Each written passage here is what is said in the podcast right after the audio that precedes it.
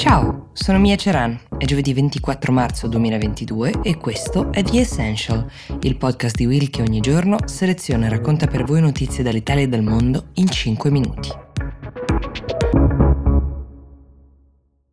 Vi ricordate Alexei Navalny, il nemico pubblico numero uno del Cremlino? Dopo l'avvelenamento, era il 2020, era stato curato in Germania, dove sarebbe potuto forse rimanere chiedendo asilo politico, invece ha scelto di tornare in Russia, di affrontare i processi ai quali sapeva di andare incontro, intentati contro di lui. Sfida il carcere, lo frequenta tra l'altro assiduamente ormai da anni, ma qualche giorno fa è arrivata l'ultima sentenza che lo condanna a restare a Prokov, carcere vicino a Mosca, per i prossimi nove anni. Fai solo due giorni di carcere, quello in cui entri e quello in cui esci, ha detto Navalny citando la sua serie tv preferita The Wire. Aveva anche una maglietta con questo slogan, ci ha raccontato che le autorità carcerarie gli hanno confiscato considerandola estremista. Vladimir Solovyov, che è il mezzobusto più vicino a Putin, giornalista che conduce il notiziario, ha dichiarato la corsa è finita ed effettivamente potrebbe non avere tutti i torti, la presenza di Navalny sarà inevitabilmente ancora più sporadica e benché la rete che lui ha creato continuerà ad agire per suo conto, con la sua detta stampa in fuga dopo che a suo carico è stato emesso un mandato di cattura e dopo che appunto Navalny è stato classificato come terrorista del Cremlino è molto difficile che riesca a portare avanti la propria battaglia contro Putin. È una figura controversa quella di Navalny, è un uomo che inizialmente ha sostenuto animatamente la causa nazionalista russa, ehm, anche durante la prima operazione speciale di Putin in Georgia, ma che poi ha deciso di mettere il suo populismo carismatico, se così lo vogliamo chiamare, a servizio di coloro che iniziavano a manifestare un malcontento crescente nei confronti del leader. Questa cosa Putin non gliel'ha mai perdonata. Navalny ha saputo usare internet con grande abilità per veicolare il proprio messaggio. Su YouTube fu visto da tantissime persone il video su questa presunta villa faraonica di Putin sul Mar Nero. Dico presunta perché non c'è mai stata conferma della proprietà, un po' come lo yacht ormeggiato al largo di Marina di Carrara in questi giorni. È molto difficile risalire effettivamente alla proprietà. Questo video, che eh, somiglia un po' po' ad un lungo servizio di striscia la notizia, per intenderci, accumula views in continuazione ancora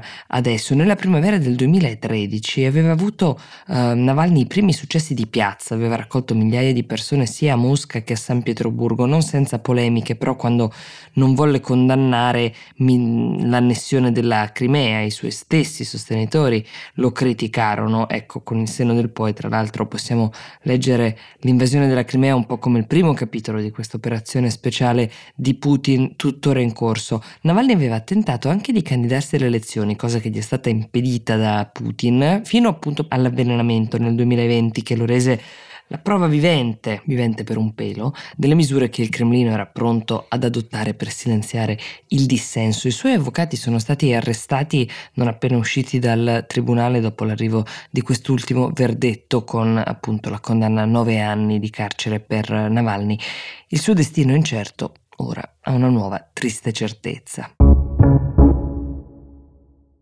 E nella seconda storia di oggi siamo sempre nelle carceri russe, però la figura protagonista è una donna, è una cestista americana molto famosa e molto brava, si chiama Brittany Griner, è una star dell'NBA che, come molti suoi colleghi, durante gli off-season gioca in Russia. È stata fermata in un aeroporto vicino a Mosca lo scorso febbraio mentre cercava di prendere appunto un volo per tornare in patria perché le autorità russe, la Guardia di Finanza russa, sosteneva di aver trovato nel suo bagaglio delle sigarette elettroniche contenenti tracce di olio di cannabis ed è per questo stata portata in carcere con l'accusa di possesso di stupefacenti che in Russia può costare fino a 10 anni di carcere, mm, più di quelli dati al Navalny per intenderci.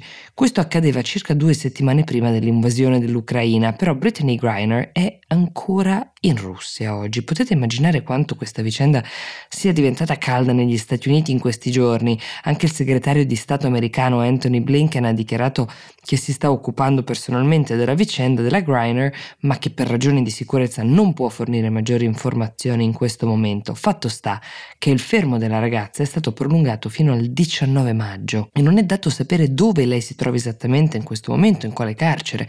Qualcuno sostiene che i russi siano intenzionati a farne un ostaggio in questi tempi di guerra e il rischio più grande è che lei possa essere trattenuta con la formula della carcerazione preventiva senza nemmeno un processo per 12 mesi o anche 18. Alla Russia basterebbe davvero poco per farlo. Blinken ha ribadito che l'America dovrebbe avere quantomeno modo di contattare, di interloquire con la sua cittadina detenuta chissà dove, per motivi tra l'altro abbastanza vaghi e discutibili. In questo momento in Russia ci sono altri due cittadini americani detenuti e per tutti e tre il rischio più grande è quello di diventare delle pedine in un complesso gioco diplomatico, ad esempio, non so, venendo usati dal Cremlino per uno scambio di prigionieri. Ecco, un gioco diplomatico che si compie sopra le loro teste e forse anche al di là delle loro azioni. The Essential per oggi si ferma qui, io vi do appuntamento a domani e vi auguro una buona giornata.